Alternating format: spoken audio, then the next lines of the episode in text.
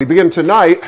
Um, uh, I'm going to uh, do something that is probably foolish in the context of uh, uh American culture today, um, but I, am going to try to transcend politics and see some profound kingdom principles about what's going on, especially as it flows out of the implications of Nebuchadnezzar's image.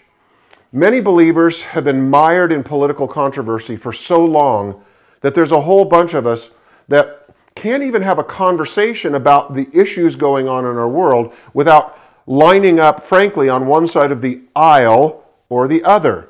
Right? The, it's like the church, the believers even, have been captivated by the powers of this world. So I'm going to challenge us tonight to lay aside all of our political ideologies and to try to think tonight only biblically, not loaded with any political ideology or even any current events for the moment, um, and then process through the current events and where we stand only biblically. All right, so we begin with a key concept. Write it in. Here it is. The deteriorating materials have major implication for what happens in the history of human government. Okay, one of the fascinating aspects of the statue is that predicts a relentless deterioration of the government, right, as each sub, uh, successive empire comes along. Basically, the, the, the next empire uh, puts in ashes and rubble the previous one and, and builds right on top of it with this growing strength and evil, right? So, um, here's what Nebuchadnezzar's statue foretells, and look what actually happened across this, what has happened so far, because we're obviously not at the iron mixed with clay yet. Um, but we're, you know, who knows? We're, we're, we're a lot closer than we were. Uh, but look at this the forms of government that unfold through history. Babylon, here's your blank. It's a, it was a monarchy, right? One leader, Nebuchadnezzar, and then for a brief time his son, Belshazzar. Okay? Then came Medo Persia, the arms of silver, right? It was an oligarchy. And I'm giving you the quick definitions here. Uh, these are pretty good, uh, even though they're very, very short definitions. It's several leaders. Okay, and then came Greece. Uh, it became an aristocracy. So here, what you have is many nobles who are a part of the conversation of where the, the nation should go and so forth. Uh, and then came Rome, which of course is the classic imperialism. So, what you have in imperialism, here's your blank the centralized government with many governors, or as the Greek uses the term prelates, right? Like, um, like uh, Pilate was a prelate, a governor, a Roman governor. So, centralized government with many governors and military leaders, each struggling for their share of the power, right? So, they even had a Senate. Don't think of today's Senate, but there's all these all these different leaders in this imperial uh, uh, thing, some of them military, some of them nobles, etc. All of this put together into this large imperial government. And then finally, the world today, of course, is strongly moving in, not, not exclusively, but strongly moving toward democracy. There's your blank. Today, moving toward democracy. And the idea of a democracy is a government of the people ruled by the collective opinions of individuals, right? That's the concept of the vote. And each of them, at least theoretically, this is the idea of democracy, they each have equal say because they go to the ballot box and answer questions and elect leaders and so forth. So, according to Nebuchadnezzar's statue, I want you to just stop and think about that for a minute.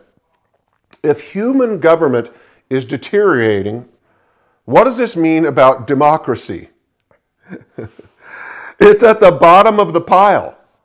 Now, some of you may be thinking, wait a minute, I thought democracy was God's form of government. After all, America's God's country, and the godly government must be democracy, right? There's, again, that's that, that intermixing of the political with the biblical, sometimes completely blindly. But before you boycott this session or you label me as unpatriotic, let me explain what I mean, and I'll do this in our application. So, amazingly enough, yes, we're going to application right away because pretty much all of tonight is application, but as you can see, we have a lot to unpack. So, here's your blanks.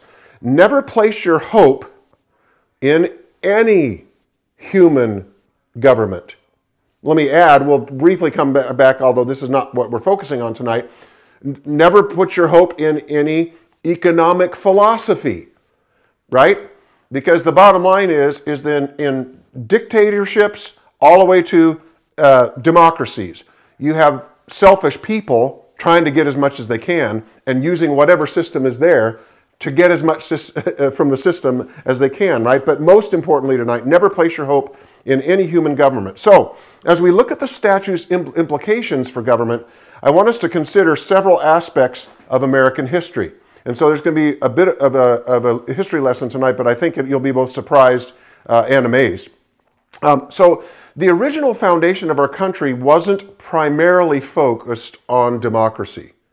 That surprises a lot. If you go back and really read, in fact, I don't know if you know, but after the Revolutionary War, despite all the price they paid to get out from under the monarchy of, of Britain, um, they tried, many people tried to make George Washington to get him to become King George I of America. Can you, it's, it's inconceivable today, but that actually was a strong movement.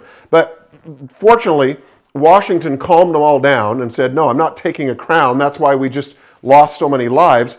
Um, uh, so, but many people wanted a monarchy, interestingly enough, uh, uh, among the 13 colonies. Um, so the, the fundamental principles were, were, were mixed still, but they weren't fundamentally primarily about democracy. So let me give you the historical, factual information. Here it is, write it in. While America established a democratic approach to choosing leaders, right? No question about it.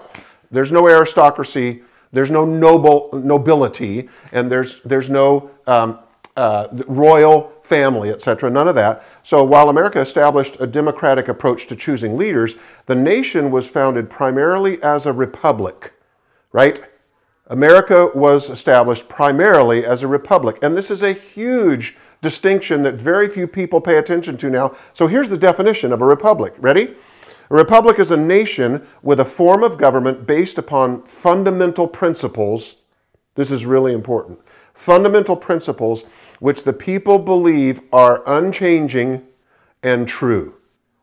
That's a republic, based upon fundamental principles that the people believe as a whole, not universally, but as a whole, are unchanging and true. So a republic necessarily has fundamental shared beliefs. And so here's a key contrast with democracy. Ready? Here's your blank. A key contrast a democracy doesn't necessarily have to have any principles at all. Uh, uh, think about that. It's, it's remarkable. So it's, it's possible for a democracy to be committed to nothing other than the will of the voters. A democracy can literally be a government based upon the collective public opinion. In a pure democracy, in fact, think about this. In a pure democracy, right and wrong are determined by 51% of the voters.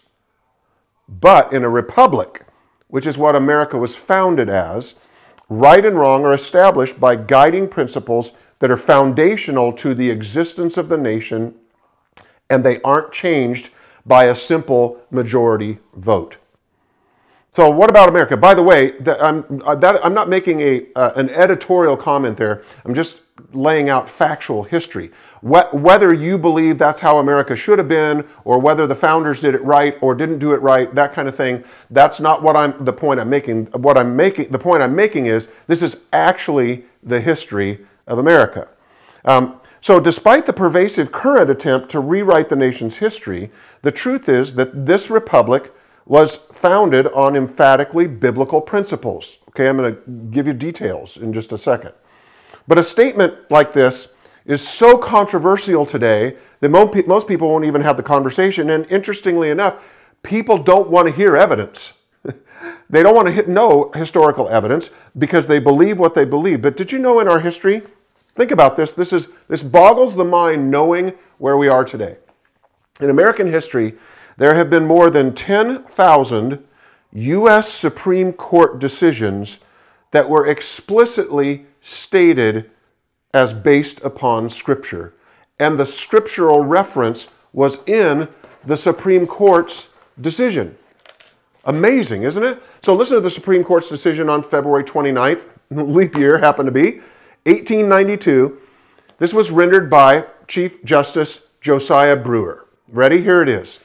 Our laws and our institutions, and uh, this is so important, I'm having you write some of these in, right? Look at the quote, and here's your blanks. Our laws and our institutions must necessarily be based upon and embody the teachings of the Redeemer of humanity. this is the U.S. Supreme Court, right? It is impossible that it should be otherwise. And in this sense, and to this extent, our civilization and our institutions are emphatically Christian. That is a historical decision by the U.S. Supreme Court, happened to be a unanimous one. And look at this. because of a general recognition of this truth, the question has seldom been presented to the courts. In other words, what he's saying is basically this essentially never comes up because everybody knows this is true. Yet we find then that here's the here's the actual case, the Updegraph versus the Commonwealth. It was decided that Christianity, general Christianity, is and always has been part of the common law. Now he clarifies, look at this, not Christianity with an established church. In other words, they did not want the Church of England. They did not want the Church of America. They wanted the church to be the church and the government to be the government, right? But notice, not Christianity with an established church, but Christianity with liberty of conscience for all. So let me compare this to today's myth. Here's your next blank. Today's myth this nation was founded on individual rights, right? Pure democracy and individual rights, and I do what I do, and you do what, you do what you do, founded on individual rights. But the real foundation of our republic came from the widespread belief among the people that there are fundamental principles of truth that are more important than individual rights. That is a republic. See, um, early Americans believed that it was each individual's responsibility to sacrifice their own desires and sometimes even their rights for the greater and more important purpose of guarding the principles for which the nation stood. Our real history is that our society was founded upon the principles of God's law. Amazing. Look at this. One of our presidents, of course, July 14th, 1821, John Quincy Adams declared, The highest glory of the American Revolution was this. This is an astounding statement. It connected in one indissoluble bond the principles of, here's your blank, civil government, right? It connected them. Indissoluble bond with, of civil, uh, civil government with the principles of Christianity. From the day of the Declaration of Independence, of course, the American people were bound by the laws of God, there's your blank, which they all, and by the laws of the gospel, which they nearly all acknowledged as the rules of their conduct. Imagine it. What a statement. So it's amazing how easily we miss the obvious, right? Take a step back for a minute.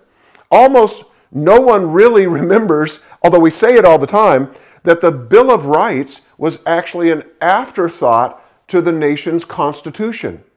It was an amendment, of course, happens to be the First Amendment. But think of that. The Bill of Rights was an amendment to the founding Constitution.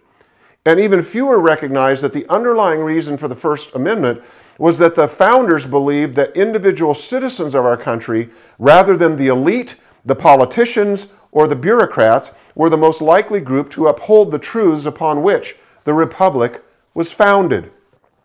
That's why that huge, important giving it to the people to protect the republic, not trusting a small group of people with a lot of power. Now, uh, so not only was the republic established on explicitly biblical principles, but the founders even had the insight to recognize that democracy and liberty couldn't stand unless the people are committed to, you ready for this? To virtue in their individual lives. Again, I'm making such what sound like outrageous statements today. Uh, so I'm giving you literally historical quotes. You ready for this? On June 21, 1776, right, right before the signing of the Declaration, John Adams wrote, "Leaders may plan for liberty, but it is religion and morality alone." Look at that blank it is religion and morality alone which can establish the principles upon which freedom can securely stand. The only foundation of a free constitution is, you ready for this? Is pure virtue. That's your blank. And if this cannot be inspired into our people, virtue, right? Purity. If this cannot be inspired into our people in a greater measure than we have it now, they may change their rulers. We may, right, elect new people into positions of power. They may change their rulers and forms of government, but they will not obtain a lasting liberty. Wow. This statement leads to a principle that has been understood by philosophers and historians for centuries. And it's actually a great paradox. You ready for your blank? I know we have a lot of blanks tonight, but this is so content rich. I don't want anybody to miss out, right? A great paradox. You ready? The greatest enemy of freedom is, are you ready for this? The greatest enemy of freedom is freedom. Freedom. That's right. And this leads to key concept number one. Here's your blank.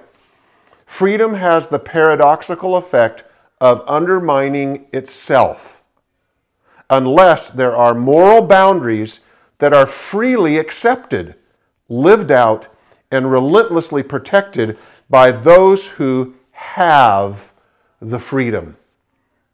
If freedom is always all you care about, then the freedom is the greatest enemy to a society which is allowing freedom to all because everyone is after their own, amazingly. And that leads to key concept number two freedom, here's your blank, can only last. Oh, listen to this. Freedom can only last when those who are free embrace, you ready? Embrace self imposed limits to their freedom. Surprise. What did Paul say? To me, all things are lawful all things, uh, but all things aren't profitable, and I will be mastered by nothing. I'll give up lots of lawful freedoms for the great purpose of bringing in God's kingdom.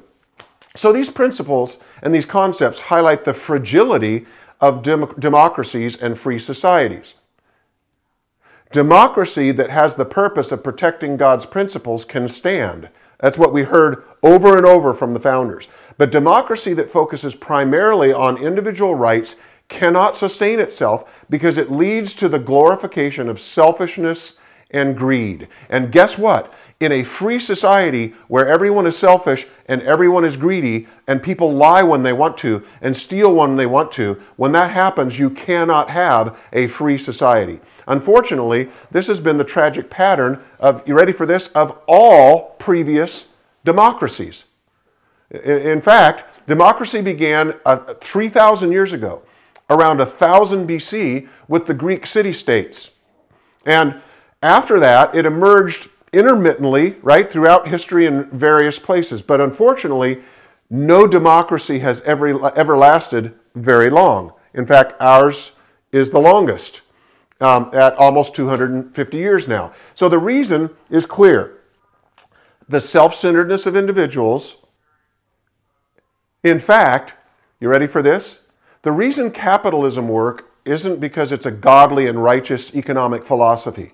So it's fine if you think capitalism makes the most sense as an economic philosophy, but don't ever deify capitalism. Don't ever make capitalism a philosophy that's inherently righteous. Because the reality is, is any economic philosophy would work if everyone would care more about others than themselves but because any economic philosophy has in it people who are sinners and selfish, the reality is they all grind down, including capitalism. So, um, when the 13 colonies were still a part of England, this is a remarkable historical study that happened by the British historian Alexander Tyler. He published his research about the history of all democracies that had ever existed. So at that point, Think of that, that would have been the 18th and early 19th century. So there, there still had been almost, there had been 2,800 years worth of democracies that he studied as a historian. Here was his conclusion. You ready for this? Here's his conclusion in one sentence A democracy cannot exist as a permanent form of government. He was stating that as a historian, not as a philosopher.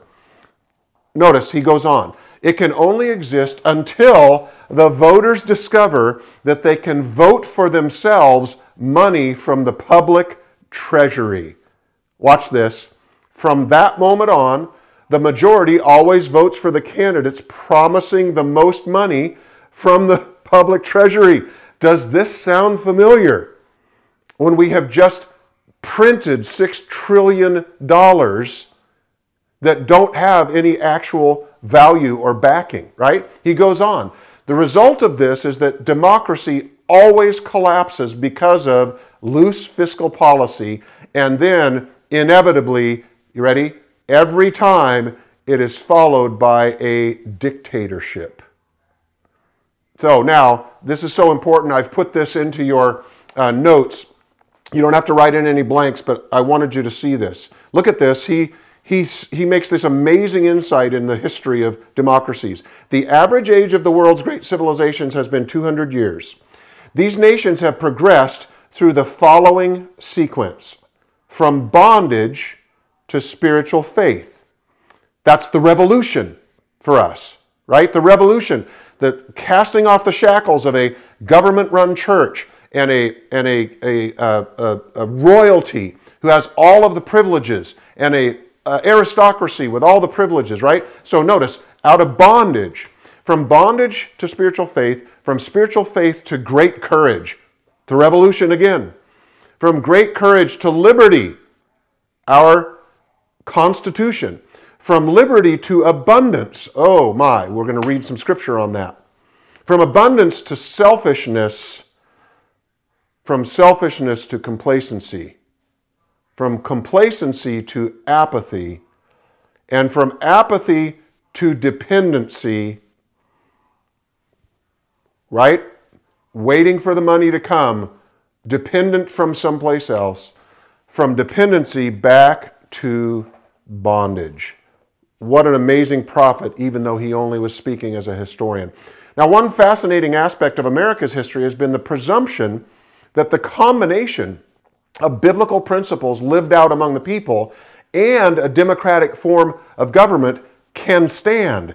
The two put together, not democracy on its own and not a theocracy, but people living biblical principles and keeping accountable the government so that the power remains at the level of people who are living with biblical principles. But for the last three generations, we've seen the folly of democracy when the biblical principles are entirely jettisoned. See, the Word of God identifies the folly. In fact, be turning with me now to Deuteronomy chapter uh, 11. Deuteronomy chapter 11. It's the fifth book in the Bible, the fifth of the Pentateuch, the five first five books of the Bible, right? Um, and um, right before Joshua. Um, so the Word uh, shows us the folly where each individual lives their own way. And we see this precept rep- repeatedly, actually, in Deuteronomy. We'll go into Deuteronomy a couple times tonight. And Moses identified that the nation of Israel wasn't obeying God, so he gave them a really stark warning. Look with me at Deuteronomy chapter 11, verse 26. Chapter 11, verse 26. See, I am setting before you today a blessing today, a blessing and a curse. The blessing, if you listen to the commandments of the Lord your God, and if that I am commanding you today, and the curse, if you do not listen to the commandments of the Lord your God, but turn aside from that way which I am commanding you today, by following other gods which you have not known. Verse 29 And it shall come about when the Lord your God brings you into the land where you are entering, so they're about to go into Canaan, right? Joshua's just about to get to Joshua, to possess it, that you have a, shall place the blessing on Mount Gerizim and the curse on Mount Ebal. This two places, so a physical reminder of you can choose whether you will go into bondage again by disobeying God or you can go into blessing by obeying God. And then look in chapter 12, verse 8. Chapter 12, verse 8, in that second paragraph, look at this. You shall not do at all, at all what are, we are doing here today. You ready? Look at this. Every man doing whatever is right in his own eyes. The greatest tragedy of American history is that this is exactly what American democracy has become. You ready? Write it in. What American democracy has become the right for everyone to do what is right in their own eyes. But now I want to link this specifically to tonight's topic. This could be easy to miss. It may surprise you that the scripture actually directly links this concept to the forms of government. This is an amazing find, right? Uh, so it's essential that we don't miss something here. Be turning to Joshua. So uh, after Numbers, Deuteronomy, um, uh, excuse me, Judges. And the next one is the next book is Joshua, and then comes Judges, right? So uh, be turning with, with me to Judges chapter 21. It's essential that, that we don't miss this. From the time of Moses' proclamation, right? The blessing for obedience and the curse for disobedience. Um, from the time he read that, let's move forward 400 years. They now lived in Canaan and had lived there for four centuries with God's appointed judges serving as their leaders. But look at how the nation of Israel is living. Look at this Judges chapter 21, verse 25. This is the last verse of the book of Judges at the end of those 400 years of the Judges, right? After God had brought them out of Egypt. Look at this, verse 25. In those days, there was no king in Israel. One issue the government. In those days, there was no king in Israel. Everyone did what was right in his own eyes. You ready for this? Don't miss it. It's a striking linkage. Here's your blanks. No king, and everyone does what's right in their own eyes. But they misinterpreted what had gone wrong. See, they thought the answer, and you'll know this well, be turning with me to 1 Samuel. So, right after Ruth, which is the next book, go to 1 Samuel, 1 Samuel chapter 8. And what happens is they misunderstand and they think what they need is an earthly king. They want an earthly king. And we see this tragedy start to unfold here with Samuel as the last judge and also a prophet. He was both. And look with me at verse 4 in Samuel chapter 8. 1 Samuel chapter 8. Then all the elders of Israel gathered together and came to Samuel at Ramah, and they said to him, Behold, you have grown old, and your sons do not walk in your ways. Now appoint a king for us to judge us like all the nations. Right? Now jump down to verse 19 with me, right? The last paragraph. Nevertheless, the people refused to listen to the voice of Samuel after he's told them all the horrible things that are going to happen if they re- re- reject and take an, uh, uh, an earthly king. Um, the, the people refused to listen to the voice of Samuel and they said, No, but we shall have a king over us, that we may be like all the nations. By the way, for 400 years, God had been trying to make them unlike all the nations, his people, his nation, so he could use them to save the rest of the nations of the world through his amazing good news. So notice that our king may judge us and go out before us and fight our battles. So look at Israel's huge misunderstanding. Ready? Write it in. this is unbelievable, right? They thought that the answer for their nation was human government. Can you believe how incredibly contemporary this is? This is why we don't need a new Bible. There isn't a new age. The new age is always just the old age all over again. The content changes, but the issues remain absolutely identical. See, when a nation comes to the point that the people are doing what's right in their own eyes, it means that their trust is no longer in God. And where do they look for the answer to their problems? and for their security when God is no longer the answer and their security. They look to the government. And is this not America today? Look at God's form of government. This is astounding to me. Here you are in another one of these sections where they, they, they're rejecting God. Everyone's doing what's uh, right in their own eyes. And notice God's form of government. Look at verse 5 again. Back to verse 5. And they said to him, Behold, you have grown old, and your sons do not walk in your ways. Now appoint a king for us to judge us like all the nations. Verse 6 But the thing was displeasing in the sight of Samuel, and they said, Give us a king to judge us. And Samuel prayed to the Lord, and the Lord said to Samuel, Listen to the voice of the people in regard to all that they say to you. This is God's God talking now to Samuel, the last judge and the prophet. For they have not rejected you, but here's the key they have rejected me from being king over them. You ready for God's plan for a nation? Write it in. That He reigns as king over the nation. And that's true no matter what their supporting form of government is. So, as hard as it is in today's environment, I want to stop and ask us to completely forget politics for the evening and to just think biblically. It's sad that I have to continue to emphasize that, but I do. Don't be co opted by the, the spirit of the age in any direction right now. Just let this sink in. God's form of government is actually the opposite of democracy. In fact, you see it in written large in the millennial future millennial reign of Christ when the perfect king reigns over the world as king in his millennial kingdom, right? God's form of government is actually the opposite of democracy.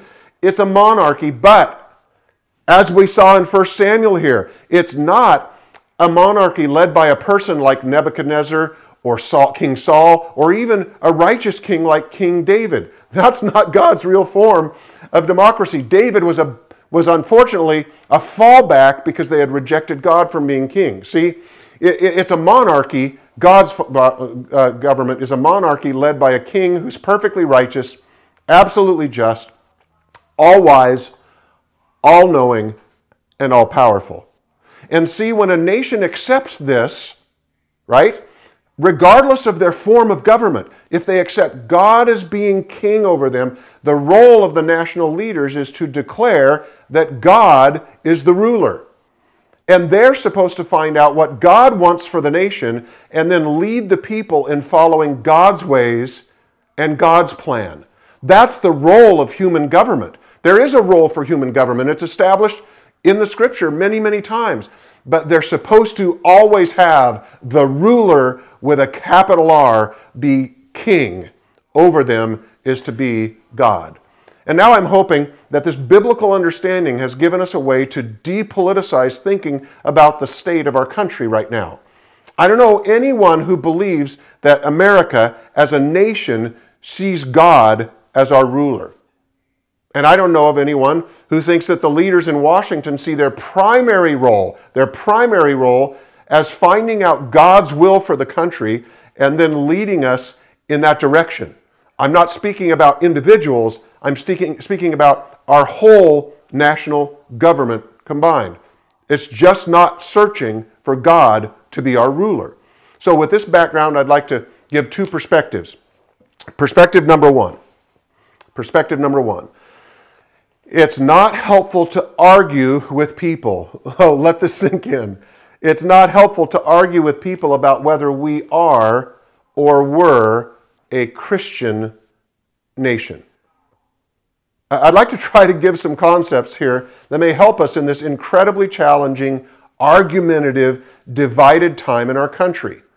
You see, we're in a day where there's an enormous division about what America was and what we are and what we ought to be, right? There's this huge war going on. And in the midst of this, I'm going to offer a series of concepts that may bring some balance and bring our focus back to where I believe the Word would have us spend our time and our energy. Concept number one Americans weren't nearly as bad as many progressives say we were. And I wouldn't be surprised if there's plenty of people out there, they're going to say, that's right, amen. Americans weren't nearly as bad as many progressives say we were, but key concept number two goes right along with it. You ready? Americans weren't nearly as good as many conservatives say we were. Let me lend some support to this by giving us a historical perspective. Think about where we are today. I suspect that every person who's watching would agree with two things. Number one, that today's societal ethics about sexuality and pornography have become evil. That it's a, it's a sinful societal approach to sexuality and pornography. And number two, I suspect everyone watching would believe that slavery, where people are kidnapped, taken from their homes, purchased as a commodity, and then owned by another human, is evil. I suspect that the people watching agree and believe both of those things to be true. So now I'd like us to ask some questions and listen very carefully. You have to think with this. Can we justify our country's sexual sins today because we no longer allow slavery? Notice the trade off in the, in the question. And can one generation say to another, our brutality is offset by our chastity? In other words, we had really high sexual ethics, right?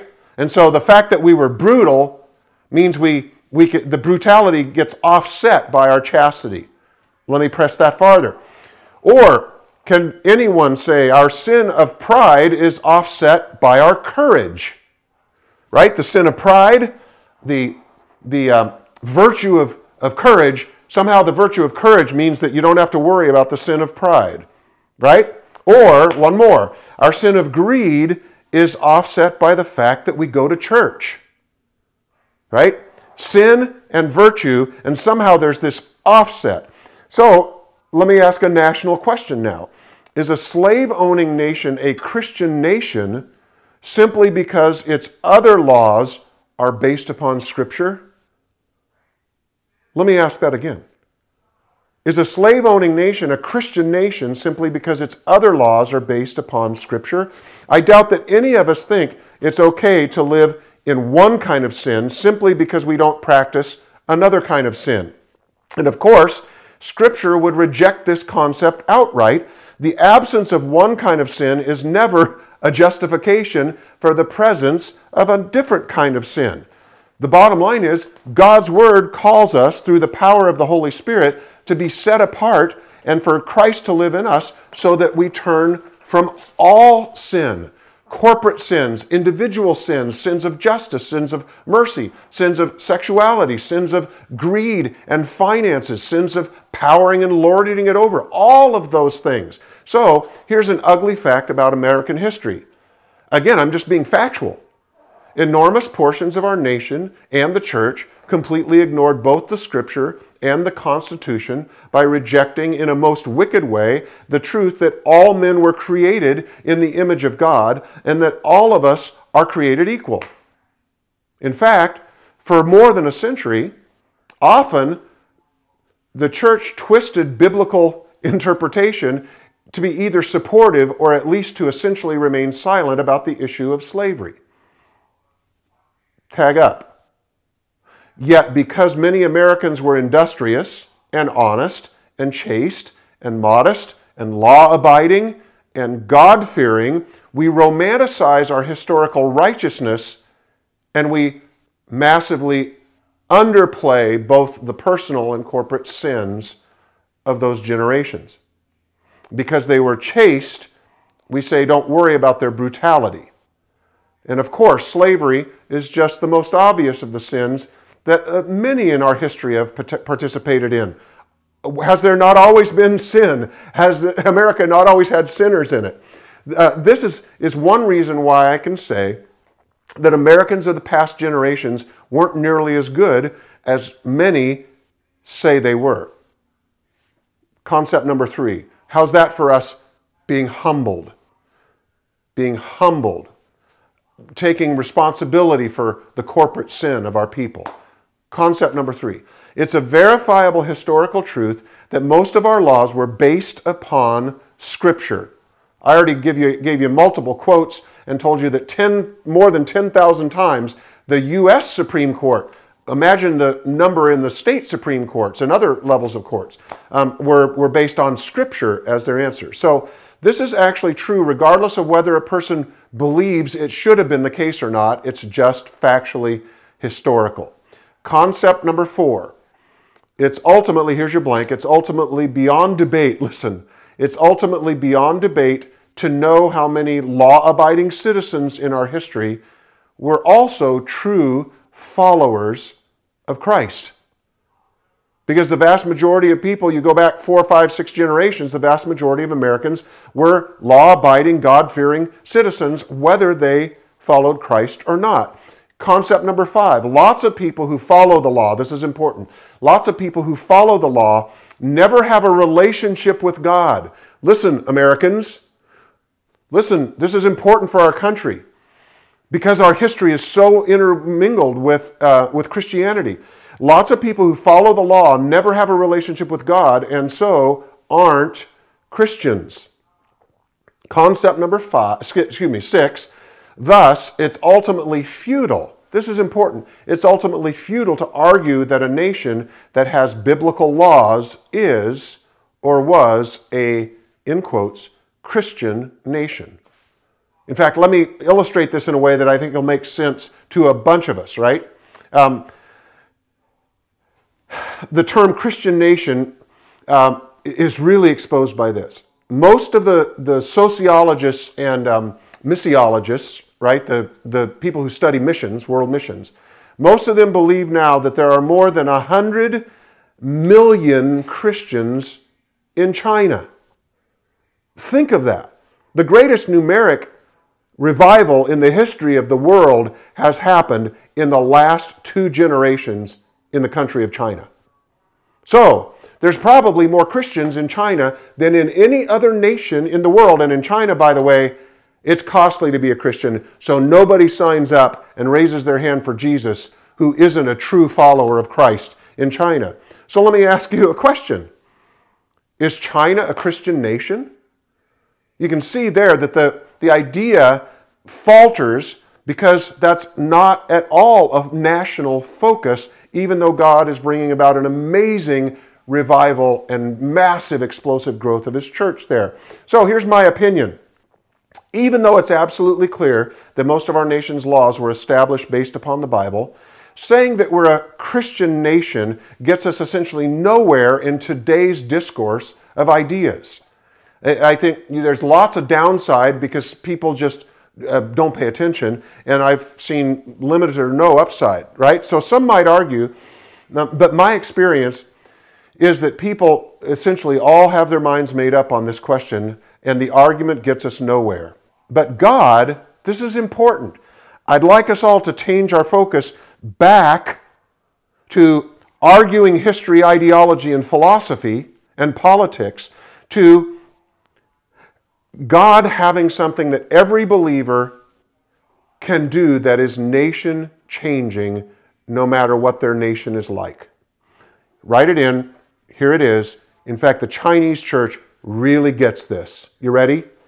A fundamental biblical truth living like Christ still has as much power to help change a nation as it ever has. Let me say that again living like Christ still has as much power to help change a nation as it ever has. So, where should we be focused? Based upon this, where should we be spending our time and our energy? We should have the same focus that we we're always supposed to have. Guess what? You go back a couple of weeks. We're supposed to have a single minded focus on being like Christ. We're supposed to let Christ be first place in everything. That has the power to change a nation that it has always had, and it doesn't matter how evil a nation gets, there is awesome power in that. Perspective number two. Perspective number two. Regardless of national labels, right? Christian nation, not Christian nation. Regardless of national labels, the scripture is absolutely clear about God's expectations for every nation. This is really important. Given the concepts that we've just covered, this may seem contradictory, right? But it's not. It's simply another set of biblical concepts that we have to hold in tension, right? We have to hold this intention. While it's impossible to go back in our history and know how many Americans were truly followers of Christ. And we do know that for generations, unlike any nation in history, America was a republic committed to being led by the principles of God's Word, even when we didn't follow it, right? It, America's unique in that sense, historically. It is built into the very fabric of our laws, our communities, our culture. And for nearly two centuries, even the U.S. Supreme Court upheld these principles thousands, count them, thousands of times. And there's something else that's irrefutable. Today, as a nation, America is living exactly the way the Israelites lived at the end of the Judges. Listen to this biblical statement and tell me if this isn't perfectly descriptive of our nation today. And everyone did that which was right in their own eyes. So, as I finish, listen to the words of French philosopher Alexis de Tocqueville. And after he visited America in the, the 1800s to evaluate why our nation was experiencing such unprecedented success and progress in nearly every aspect of society. Right? The world was blown away by what happened in this young nation. And he, especially as, a, as a, an, actually an atheistic philosopher, but he was just stunned and he penned these words that ring out through the ages, write it in America is great because America is good. Spoken as an atheist. And if America ever ceases to be good, America will cease to be great. In fact, as we're going to see, as we're turning back to Deuteronomy, back to Deuteronomy chapter 8 now, turning back to Deuteronomy, indeed, not only will America cease to be great, but America will cease to be. As we close, I want us to turn to this amazing passage, right? and listen to the profound message it has in the text for our nation today. Deuteronomy chapter 8, verse 7. For the Lord your God is bringing you into a good land, a land of brooks of water and fountains and springs flowing forth in valleys and hills, a land of wheat and barley, of vines and figs and pomegranates, a land of olive oil and honey. Is this not what God did for us? Verse 9 A land where you shall eat food without scarcity, in which you shall not lack anything, a land whose stones are iron, and out of whose hills you can dig copper. If you're listening from Arizona, we are the copper state. This is a literal, literal, direct uh, message to us. Verse 10 When you have eaten and are satisfied, you shall bless the Lord your God for the good land which he has given you. Verse 11 Listen, America.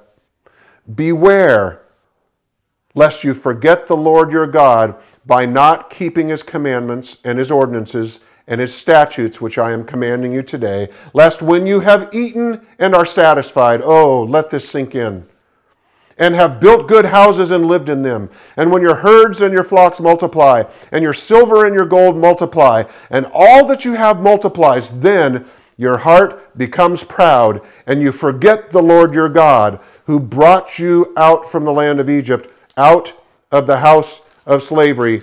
Verse 17. Verse 17. Otherwise, oh, listen to this. You may say in your heart, My power and the strength of my hand made me this wealth. But you shall remember the Lord your God, for it is He who is giving you the power to make wealth, that He may confirm His covenant which he swore to your fathers, as it is this day. Verse 19. And it shall come about that if you ever forget the Lord your God and go after other gods and serve them and worship them, I testify against you this day that you shall surely perish. Speaking to the nation. Listen to the last words. Like the nations that the Lord makes to perish before you, so you shall perish, because you would not listen to the voice of the Lord your God. So tonight, regardless of what you think about history or politics, this is a truth that will always stand. Nobody can get out of God's law and power, right? No matter how powerful, how brilliant, how clever, how strong, how talented, or how wealthy a nation is, if it jettisons the principles of the king, listen, Thus says the Lord, not me, thus says the Lord, that nation will fall. But the great news is A nation that honors the king can stand against anything. That nation enjoys the blessings of God Himself. God enables them, secures them, empowers them, protects them, He strengthens them. And that nation will endure. But here's an important note for the true followers of Christ in our nation. Whether America returns to God and experiences another spiritual awakening or not, God is calling the church to be revived.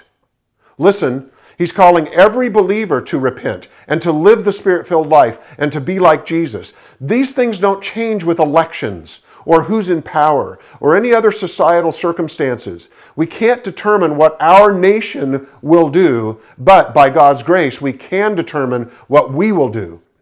And for our part, God is calling us to purity, grace, mercy, love, holiness and He's calling us to serve others regardless of what they believe and regardless of how they live. And when we do this, when we do this, some of them will see Christ in us and will turn to Him. And that is our great privilege, our great honor, and our great calling. Listen, church, the hope of every nation is that the bride of Christ will be the pure bride of Christ. The hope for America is not in Washington. The hope for America is not in democracy or capitalism.